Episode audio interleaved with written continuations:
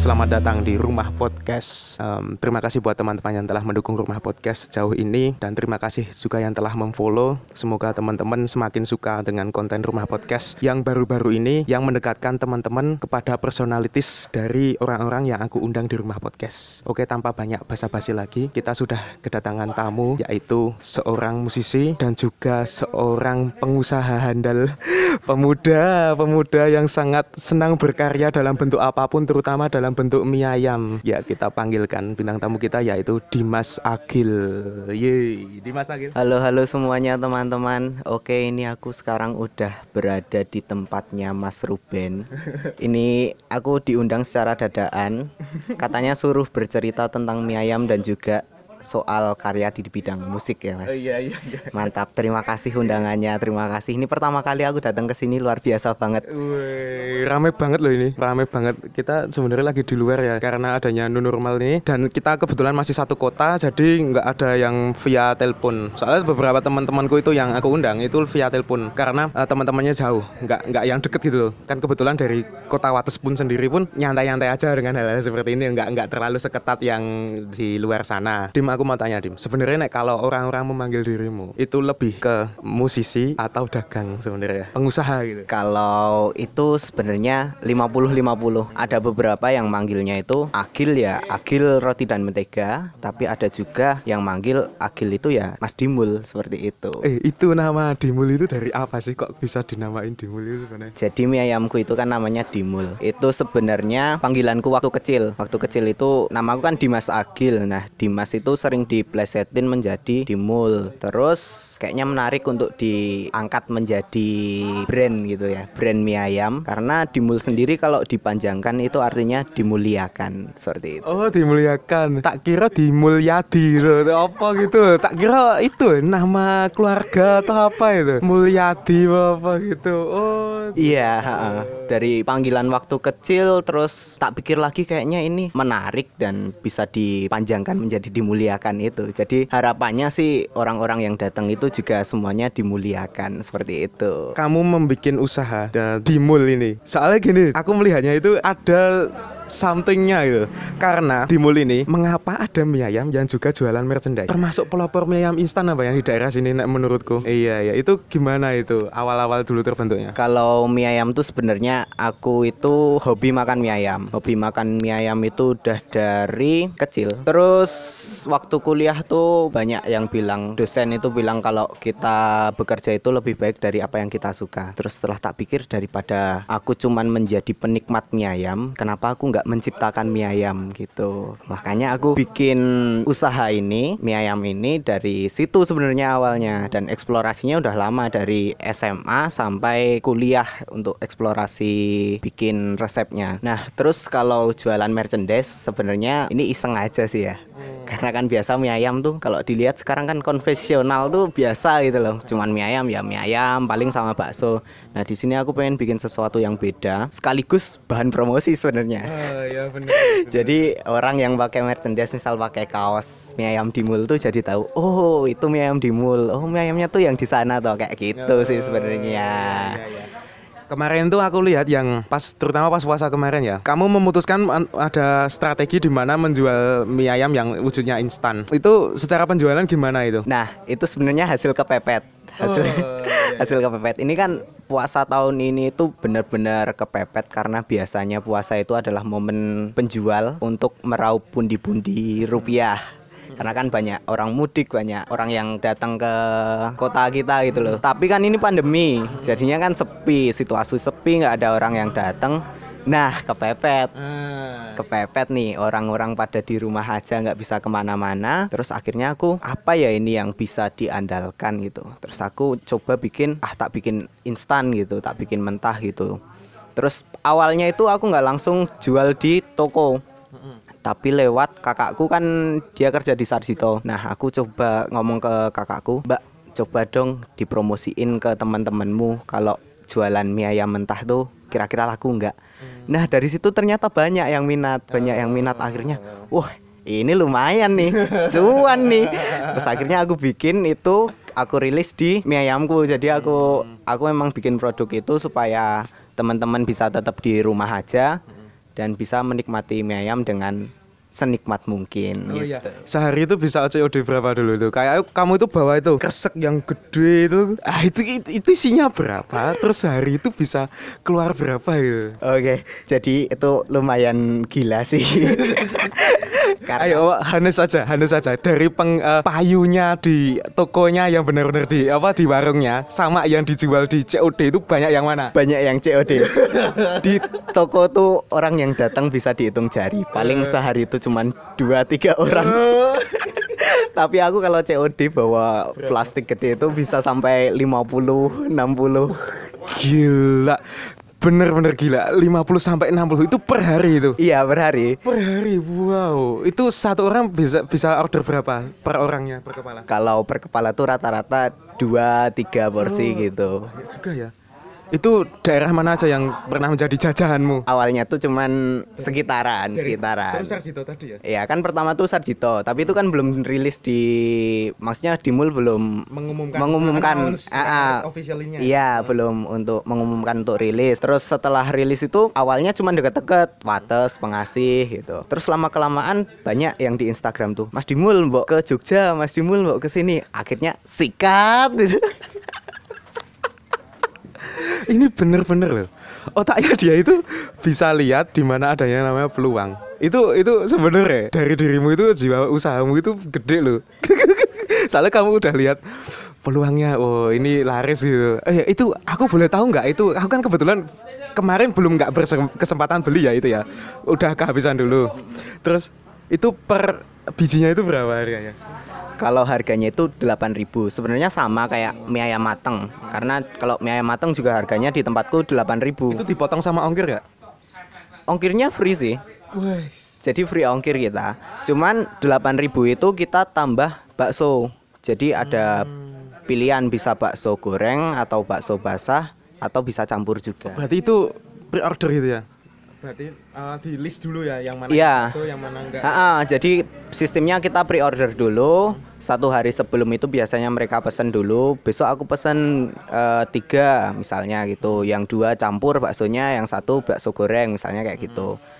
Jadi pre-order dulu. Habis itu kita list, kita kumpulin. Oh daerah sini, sini, sini, sini. Gas, COD. Bagus tuh. Terutama kalau di Dimul itu aku amati variannya ya yang agak berbeda dari mie ayam yang biasanya. Kalau mie ayam biasanya itu kayak bakso ya bakso gitu toh. Iya. Di tempatmu itu ada bakso goreng gitu. Itu bagus loh, Dim. Iya, ha-ha. kita emang coba buat variasi terus sih. Maksudnya kita inovasi terus supaya karena kan cita-citaku gimana caranya mie ayam ini nggak cuman mie ayam konvensional biasa gitu loh. Kayak sekarang kita juga bakso itu ada bakso bentuknya tumpeng gitu. Jadi kayak semacam Itu menu baru? Iya, itu beberapa bulan yang lalu sih itu. Aku malah belum ngecek ya gitu. Iya, Oh, itu bisa, ada. bisa. besok bisa langsung Iya, ya. iya, Teman-teman iya, juga bisa ya besok ya langsung. Langsung loh. Biasanya promo itu di ujung loh. Kamu di depan nih promo. Ya, kita akan memanfaatkan waktu ya. Kapan bisa promo kita sikat. Oke oke oke. Jadi kalau dari segi penjualan seperti itu, ada nggak cerita menarik selama kamu berjualan di mie ayam itu? Cerita menarik ada sebenarnya. Apa, apa, Jadi apa? itu waktu awal-awal dulu sih. Kan dulu aku masih gondrong, rambutku masih gondrong. Kalau jualan kan biasanya kan keringetan gitu ya. Jadi cuman aku kucir gitu. Itu hal konyolnya tuh adalah sering banget yang manggil Mbak mie ayam satu ya. Oh, aku paham, aku paham karena aku dulu juga gondrong. Jadi sering kayak gitu. Apalagi kalau di jalan. Betul. Dari belakang itu aja manggil Bu, apalagi pawaan saya yang kayak gini toh, yang gede gitu toh. Hei, Bu apa? Saya kumisen. Bu. Uangnya kaget sih kalau gue. Iya, jadi mereka tuh waktu Mbak mie ayam pas aku nengok set gitu mereka langsung Uh, sorry sorry mas, sorry sorry mas kayak gitu. Mereka, mereka itu nggak bermaksud menghina, memang memang tahunya gitu. Kalau dari um, range harga dari berapa sampai berapa di Mayam di Mulyo? Range harga itu dari 8.000 sampai paling mahal itu 14.000. Mie ayam mentah tuh masih jalan sebenarnya karena kan banyak juga nih kemarin yang tanya Mas Dimul masih jualan mie ayam mentah Oh iya iya iya, gimana itu cara ordernya? Nah itu sebenarnya kita masih jualan ya teman-teman Jadi kalau mau order langsung aja via Instagram bisa sih sebenarnya Eh, Instagram kita ada di @miayamdimul. Nah langsung aja. Maksudnya kontak aja di situ. Kita ngobrol santai aja sama penjualnya. Penjualnya ramah santai aja. Siapa sih? ya penjualnya saya sendiri dong Hmm, gitu. ya sambil save save nomor WA lah via COD gitu ya? Iya, heeh, bisa bisa langsung. Mau chat yang lebih dalam juga. ya Jabri ya buat info lebih lanjut ya. Aku tertarik dengan poin tadi ya cuan ya, di mana di sini kita benar-benar diuji dari segi idealisme. Sebelum lebih lanjut, aku mau bahas dulu tentang karya-karyamu. Ini bener nggak ya diralat dulu ya kalau salah ya. Belum lama ini musisi Kulon Progo juga membuat lagu tentang pandemi COVID ini dengan judul Damai Kulon Progo. Di situ kamu berarti mempunyai peran ya, yang termasuk besar juga. Kamu menulis lirik ya di situ ya. Itu bisa diceritakan nggak? Kan teman-teman dari rumah podcast ini pasti ada yang sudah mendengarkan lagu Damai Kulon Progo. Itu bisa diceritakan nggak dulu prosesnya dari lagu Damai Kulon Progo itu? Nah, ini prosesnya lagi-lagi dadakan lagi ya ini ya. Jadi itu waktu itu kan awalnya itu berempat. Jadi ada aku, terus ada Caca. Caca itu teman satu bandku. Terus ada Mas Herda itu dari Karena Mereka dan juga Mas Penot. Mas Penot tuh edisionalnya Karena Mereka. Nah, di situ kita berempat emang sepakat bikin gerakan ini, gerakan untuk eh, Covid atau pandemi ini. Terus tercetuslah ayolah kita bikin karya supaya gerakan kita itu ada feedbacknya gitu loh supaya orang-orang juga bisa mendengarkan gitu. Awalnya kan pengennya cuman live streaming aja. Tapi kan kalau live streaming setelah live streaming selesai udah nggak bisa dinikmatin lagi gitu. Kalau kita bikin karya lagu kan orang-orang masih bisa terus mendengarkan. Bahkan di momen bukan pandemi pun masih bisa didengarkan gitu. Nah itu prosesnya singkat banget karena cuman empat hari. Jadi itu bagi tugas. Dari empat orang itu bagi tugas Eh, Mas Hirda itu bikin songnya terus aku dan Caca itu lirik kemudian Mas Penot yang aransemen gitu Oh, oh, oh, oh. Itu selama empat hari itu udah jadi matang seperti itu ya. Itu ak- aku terus terang mengapresiasi karya itu karena animonya cukup bagus, Eh, terutama untuk teman-teman yang merasa relate banget. Sebenarnya dalam kondisi seperti ini, momen persatuan karena dengan adanya itu teman-teman musisi bisa gabung lagi. Yang dulunya eh, mungkin lebih berpikir apa ya? Kan sendiri-sendiri berkarya itu sendiri-sendiri sendiri. Ada satu momen gara-gara lagu itu, nah kita itu jadi kumpul di situ. Walaupun kita tag-nya di rumah sendiri-sendiri, tapi kalau masuk ke dalam video itu, jedet itu kita play, gelem ra gelem merinding loh. Jujur aku. betul Aku merinding. Sumpah ra ngapusi aku. betul betul betul aku merinding loh lihat itu. aku pun merinding Bagus berarti salah satu kekuatannya itu di lirik sebenarnya. Kamu berarti bagus bikin liriknya. Oh iya ya. Selain di ada project tadi, sebenarnya kamu udah lama di roti mentega ya. Roti mentega itu sejak tahun berapa tuh sebenarnya? 2016 kalau nggak salah Oh, dan empat tahunan berarti ya 2016 dan denger-dengar belum eh, belum lama ini kamu membuat isu ya mau bikin single lagi ya? betul betul betul Ini single ke tiga, empat, empat. Oh iya empat ya. single keempat ini Eh, dengan rencana apa? Ada gebrakan baru nggak di roti mentega? Kalau ini single ini cukup menarik sebenarnya. Jadi ini single yang berasal dari obrolan yang bisa dibilang penting dan juga tidak penting. Apa tuh?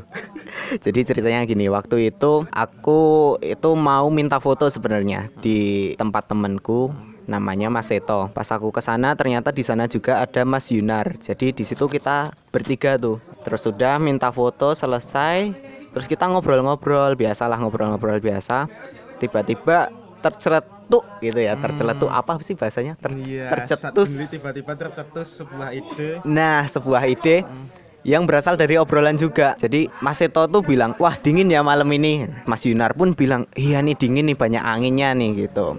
Terus akhirnya di situ terceletuk juga tuh kata-kata. Kayaknya dibikin lagu asik nih gitu. aku kan nyautin ya wah bikin lagu tugasku nih. Aku tanya lah bikin lagu opo mas? Kalau kayak gini tuh bikin lagu opo? Gitu loh maksudnya itu aku masih penasaran sama ide mereka berdua itu. Terus mereka berdua bilang ya saya ono hubungannya dengan ini dingin dan angin terus apa? Ya terserah saya penting judulnya pertemuan dengan angin gitu. Terus di situ pas aku pulang tak pikir-pikir ini tadi obrolan tuh cuman mau jadi bercandaan apa bisa dikerjain jadi sesuatu yang asik sih sebenarnya gitu. Setelah tak pikir kayaknya emang asik nih dibikin lagu. Ya udah akhirnya aku bikin itu. Yang pertemuan tadi ya? Apa judulnya tuh pertemuan? judulnya pertemuan dengan angin dari judul aja udah aneh kan ya Eh, buat teman-teman yang belum tahu, roti mentega itu sebenarnya mengusung konsep apa ya itu? Nek lebih ke sebenarnya at- atmosfernya itu alam-alam gitu ya. Arahnya ya. Iya sih, kita apa ya kalau dibilang atmosfernya apa, kita sendiri juga bingung. Maksudnya kita nggak mau membatasi supaya orang-orang aja Tapi yang nggak mau, mendengarkan. nggak mau kamu itu arahnya ke situ terus ya Iya sih. apa jiwa darimu dirimu sendiri itu lebih ke arah situ ya Eh, mungkin bisa jadi juga ya itu ya. Eh, Secara tidak sengaja jadinya kayak gitu ya kan. Iya. dulu tuh aku juga adik kelas eh kamu itu adik kelasku ya Iya, iya. Heeh, aku kelas tiga kamu kelas satu bener gak? Oh, kelas oh saat bawah satu tingkat bawah bawah. satu tingkat. Oh ya, dulu kita juga pernah satu event ya dulu itu ya. Mhm. Kebetulan eh, di suatu event itu acara ulang tahun kabupaten apa ya? Mhm. Kalau nggak salah. Terus kamu datang tapi telat apa ya itu? Heeh. Itu aku masih lihat Caca itu pakai apa itu seragamnya itu apa alma maternya. Mhm. Heeh, itu terlambat. Ah, itu, itu ceritanya sebenarnya gimana? Terus di situ Caca itu nangis. Ah, itu apa itu kok ya gak jadi manggung gara-gara apa tiba-tiba ya ya udah cancel karena kamu udah telat ya udah tak cancel ya aku ya teko ya maaf ya maaf ya maaf ya tapi tapi memang apa ya gara-gara itu ya ya sudah kamu udah udah nggak boleh manggung lagi gitu itu bisa diceritain nggak aku sampai sekarang masih penasaran itu karena apa Iya, it- itu kan itu waktu awal-awal roti mentega nggak sih? Eh, Kalau nggak salah. bener-bener. masih awal itu Iya masih awal Heeh. itu konyol sih sebenarnya itu Eh, konyol eh. banget. Jadi itu kita emang udah tahu ada jadwal hari itu dan ternyata si Caca tuh waktu itu ada keperluan yang harus diurus di Wonosari. Wah, jauh ya Eventnya kan di sini nih di Wates. Iya jauh kalau dibilang jauh ya jauh itu. Aduh aku juga udah deg-degan sebenarnya. Hmm. Terus udah akhirnya Caca dateng ke rumahku, ayo kita gas-gas ke sana. Jess ternyata telat. Aduh. ya telat lah ya telat lah telat telat tapi nggak banget loh itu satu jam lebih loh itu wah dasar gak tertib ya tapi tapi attitude attitude seperti itu bisa dilatih ya sebenarnya karena sering berjalan waktu Iya, sebenarnya bisa dilatih dan itu emang kegoblokan roti. itu kegoblokan roti mentega sih. Dan itu pertama dan terakhir sih nggak bakalan diulang lagi. Maksudnya itu goblok banget, sumpah goblok. Enggak, nah itu kayaknya memang sial sih event itu. Aku juga kehilangan handuk di sana. Bener, aku kehilangan handuk. Terus Bambang yang MC Mas Bambang itu kehilangan satu dompet. Eh, enggak cuma dompet, tapi satu tas itu. Satu tas, nah, isinya itu ada dompet, ada power sama vape kalau nggak salah. Itu hilang, bener-bener hilang di samping stage. Waduh, waduh. Itu hilang. Kayak itu hari sial deh menurutku. Heeh, hari sial. Sial buat kamu, buat aku juga sial. buat Bambang juga sial sebenarnya. Tapi nggak apa-apa, udah itu pengalaman aja buat dulu. Oke oke. Aku penasaran lagi sebenarnya dengan dirimu. Banyak yang ingin aku kulik dari dirimu sebenarnya. Apa yang aku tahu sebelumnya itu sekarang itu banyak hal yang berbeda dari dirimu. Setauku ya, kamu itu dulu nggak nyanyi, nggak bikin lagu, tapi ngedram. Drummu masih nggak. Aku tes kejujuran sama kamu, soal aku sudah ny- nanyain sama bapakmu. Oke, iya betul. Aku dulu itu sebenarnya drummer teman-teman. Jadi dulu aku waktu SMA masih ngedrum waktu SMA awal SMP SMA itu aku ngedrum dan kalau ditanya drumnya masih atau enggak lenyapnya baru saja teman-teman. tak tuker sama apa itu? Jadi ini kepepet butuh karena aku sekarang menjadi gitaris. Kepepet butuh gitar nih. Terpaksa untuk drum. Maaf ya drum aku jual dulu. Aku ganti dengan gitar. Hmm, ya ya ya ya ya. Yang satu, satu set itu berarti kamu jual semua itu? Jual semua. Satu set jual Tak tuker sama semua. apa? Tak tuker sama apa itu? Sekarang jadi gitar Squire. Ini teman-teman, soalnya nggak cuma satu ini yang beralih posisi dari drummer menjadi vokal. Aku juga heran sih sama Dian itu juga Dian bermain itu. Dia juga nyanyi sekarang, yuk nyanyi dangdut. Itu wow banting setir banget itu. Awalnya ngedrum, wah kok iso gitu. Tapi berarti feel kamu menyesu- menyesuaikan nggak sih di situ feelnya? Iyalah pasti menyesuaikan kan dari drum ke gitar dan vokal tuh beda banget ya. Memang Adaptasinya gimana? adaptasinya ya mau nggak mau sih ya karena memang ini kan band yang sekarang itu roti dan mentega ini kan memang diusung cuman berdua aku dan Caca dan kalau aku mau nurutin nego aku main drum nggak mungkin dong ya Nah, masa yang satu drum terus yang si Caca nyanyi dan keyboard kayaknya kan nggak Nggak masuk, masuk. ya kan nggak masuk dan memang harus gitar ya ya sudah sih mau nggak mau memang harus menyesuaikan feel Enggak, nek, menurutku bukan itu sih Karena ya yang payu yang itu Soalnya bandmu sebelum ini Kamu sebelum ini ngeband gak sih? Sebelum ini pas jadi drummer itu ada band gak? iya ada ada ada band juga Eh, jalan nggak? eh, mohon maaf nggak jalan. Nah, itu kadang kita itu cari bener gak sih? Aku punya pernyataan gini. Kita itu nyari gimana caranya tetap jalan sebagai seniman. bener gak? betul, bener gak? betul, betul. Contohnya eh, sebenarnya nggak nggak usah jauh-jauh sih. Kayak aku bikin podcast ini kan gara-gara betul, betul, betul. ya itu loh. Berarti kan kita mau nggak mau itu tetap gerak gitu. Apa pun yang sedang kita alami, apa pun yang musibah yang kita alami. Karena ya bergantung dengan kadang idealisme kita itu luntur ya kalau kita punya apa yang lebih menguntungkan itu.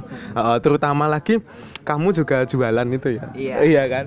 Iya kalau boleh jujur-jujuran sebenarnya kamu mengatakan 50-50 ya di antara jualan sama musik ya.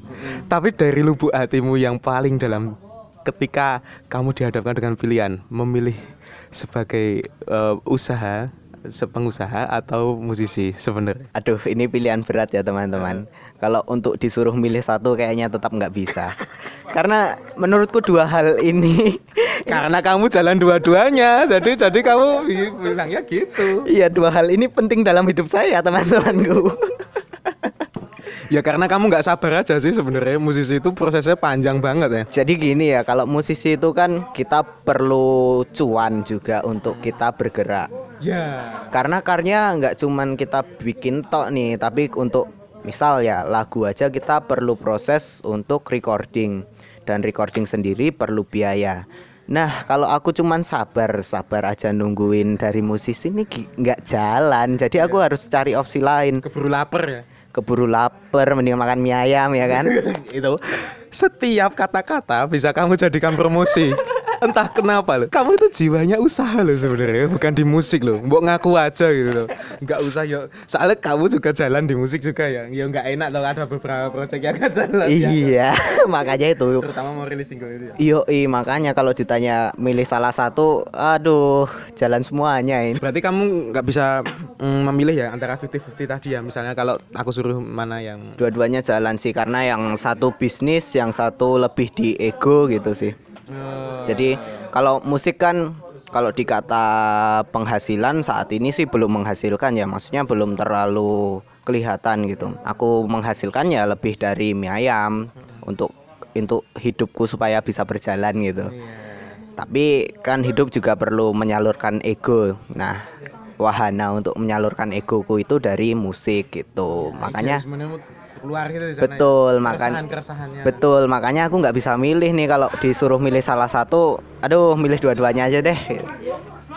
Bener sih, bener sih. Soalnya kamu nggak bisa membentuk isi hatimu dari bentuk mie ayammu. Soalnya mau nggak mau, moodmu harus bagus di mie ayam itu. Kalau kamu sedih, tak bikin sedih, yuk gimana mie ayamnya lodrok gitu. betul. Nggak bisa. Nek kamu lagi marah dengan sesuatu kan di lagu bisa dibikin Iya, marah itu, emosinya dibikin itu. Betul, betul. Terus kalau kalau di mie ayam, masa kamu bikinnya yang panas itu, yuk meleleh itu kan nggak bisa. Kalau dari dirimu sendiri, sebenarnya ada nggak titik terendah dari selama ini berkarya, entah itu di bidang usaha ataupun di band? Kalau titik terendah pasti semua orang ada ya. Oke, kalau dari band namanya titik jenuh musisi sih. Mungkin hampir sama ya semuanya ya. Musisi terutama musisi yang baru merintis, titik jenuhnya itu adalah ini kita mau ngapain lagi sih? Kok ngeband dari dulu kayak gini-gini aja sih?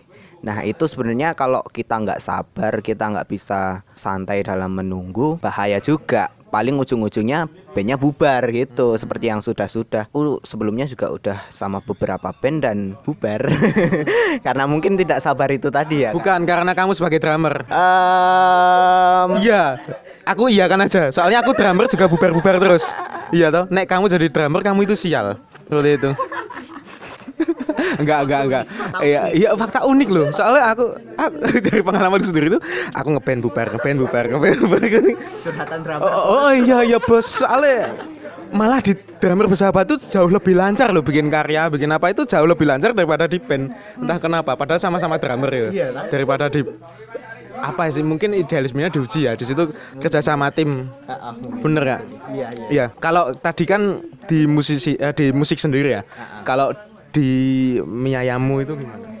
Nah, kalau di mie ayam itu jadi sebenarnya gini teman-teman, ini sedikit cerita aja ya. Cerita kenapa aku bikin usaha itu sebenarnya bukan semata-mata karena cuan, tapi lebih karena aku ada PR nih untuk membuktikan ke orang tuaku.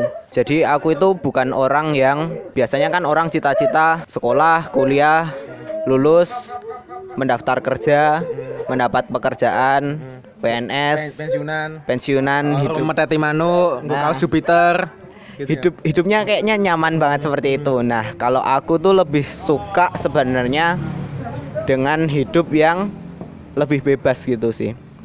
Karena aku pernah baca sebuah artikel di situ itu ada empat kuadran pekerjaan. Yang pertama itu employee atau pekerja. Itu ya seperti biasalah pegawai gitu. Yang dia itu menukarkan waktu dengan uang. Terus ada lagi self employee itu kayak freelance gitu. Nah, freelancer mereka menukarkan eh, oh sorry, tadi yang apa? eh employee itu waktu dan tenaga dengan uang. Nah, kalau yang self employee itu lebih ke waktu aja. Jadi dia lebih eh sorry, lebih ke tenaga aja, waktunya lebih bebas. Terus kuadran ketiga itu ada businessman, dia menukarkan waktu dan tenaga orang lain dengan uang. Kalau yang di kuadran keempat itu investor yang dia menukar eh, dia itu kalau investor udah paling tinggi ya. invest Iya, dia dengan menukarkan uang menukarkan uang dengan uang sih dia, Iya. dengan uang yang lebih banyak.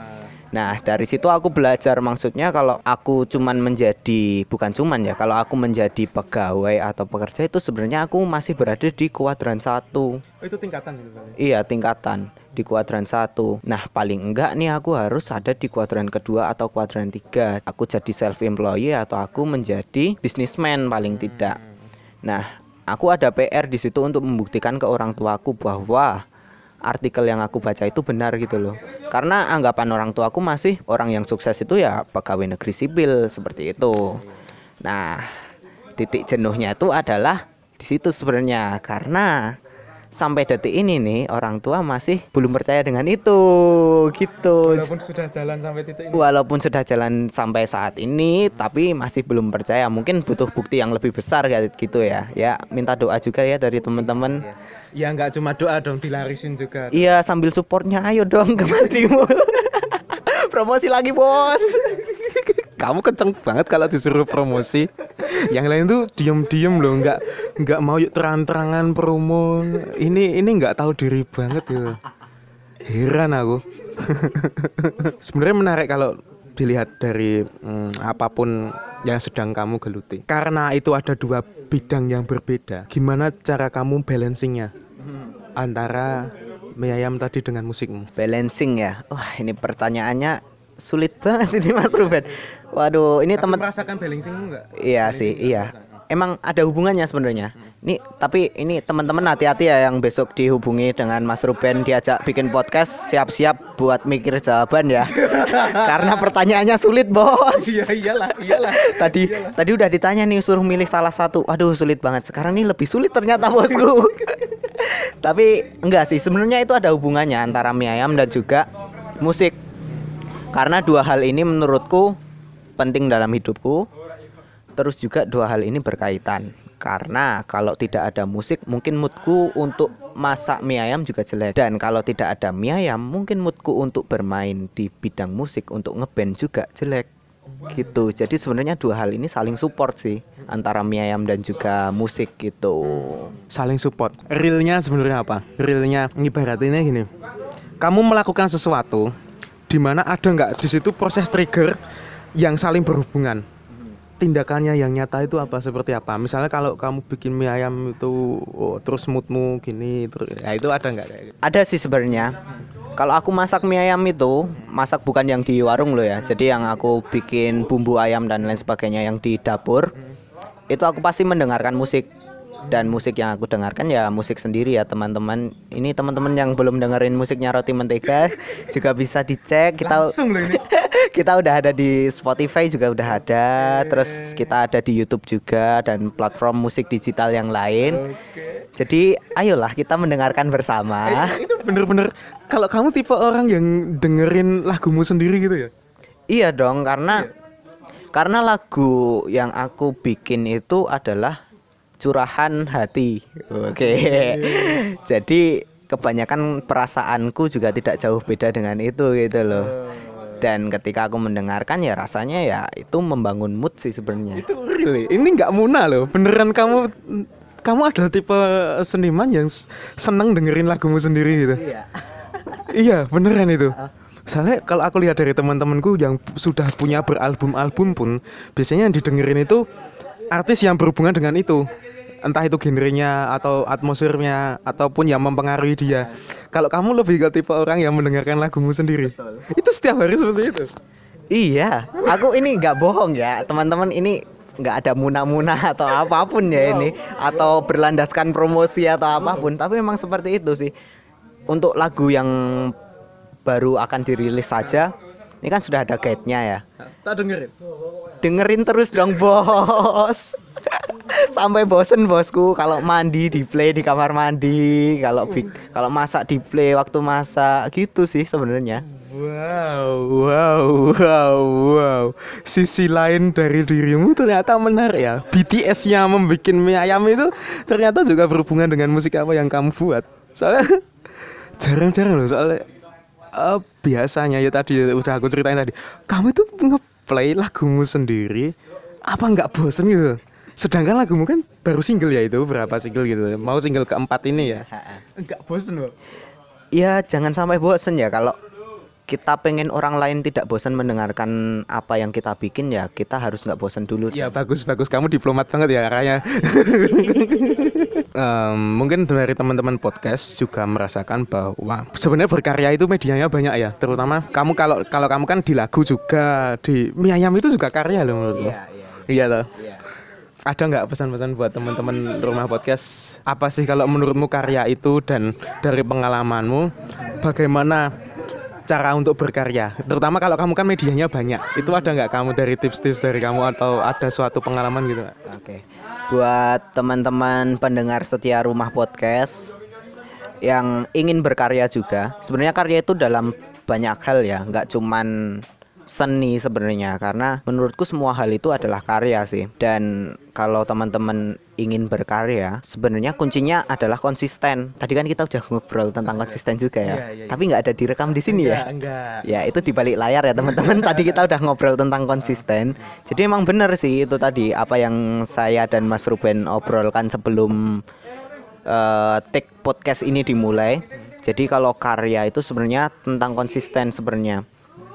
Mungkin banyak dari kita itu tidak sabar. Kita bikin karya, kita pengen orang-orang mengetahui karya kita, tapi kita tidak sabar dalam hal menunggu. Nah, tapi kalau kita kitanya sendiri sudah konsisten, ya Suatu saat akan suatu ya, saat Ruben? akan mendapatkan hasil yang baik gitu. Oh iya, tepuk tangan dulu dong buat Dimas Dimul ini. Wow, wow, wow, wow. Aku benar-benar excited gitu ya dengan apa yang kamu katakan dari pernyataan-pernyataanmu mulai dari mie ayam tadi dan juga di musik dan juga apa sih prinsip-prinsip hidupmu di mana tentang berkarya, tentang employee, self employee, businessman dan semacamnya tadi. Wah, menarik sekali. Terima kasih telah bergabung di rumah podcast. Sayang waktu kita udah habis. Ini udah habis. Aduh, padahal masih banyak mau ngobrol Iya ini. ya, kalau mau diobrolin lebih lanjut bisa ke Instagramnya di Instagramnya @dimasagil d h i m a s a g i l. Oke, yang mau pesen mie ayam juga bisa di mie ayam dimul M I E A Y A M D I M U L. Oke, yang mau lihat eh, katalognya apa mie ayam di mana? Di at mie ayam dimul merch. Kalau yang mau dengerin lagunya dari roti mentega di at roti mentega. Oke, komplit sekali. Terima kasih Dimas Dimul. Sampai jumpa di rumah podcast selanjutnya. Terima kasih buat teman-teman yang telah mendengarkan rumah podcast. Cukup menarik episode kali ini di mana kita telah ngobrolin tentang musik dan juga dagang bisnis dan semacamnya. Terima kasih yang telah mendengarkan rumah podcast channel ini. Saya terima dari dukungan kalian dan melalui DM jangan lupa aku ingin dengar dari kalian gimana pendapat kalian karena aku belum lama ini juga melaksanakan woi melaksanakan Q&A tanya jawab dengan teman-teman tentang beberapa kritik dan saran dan juga apa yang ingin dibahas. Oke, sekarang tanpa aku suruh ya teman-teman boleh banget kok kalau mau DM aku mau konsultasi tentang podcast juga boleh mau collab mau eh, bikin podcast juga gimana tips and triknya silahkan aku tunggu di DM ya via Insta Instagram ya sudah tahu lah apa Instagramnya. Wah. Karena followernya cuma segitu bos tapi aku ngaku-ngakunya udah terkenal itu. oh iya iya terus terus terus. Aku belajar sesuatu loh ini jadi apa pun itu dibuat promo aja ya. Uh, uh, entah apa entah mereka denger atau enggak ya. Yang penting promo-promo gitu ya. Iya ya. Terima kasih teman-teman telah bergabung di Rumah Podcast. Sampai jumpa di episode selanjutnya. Dadah.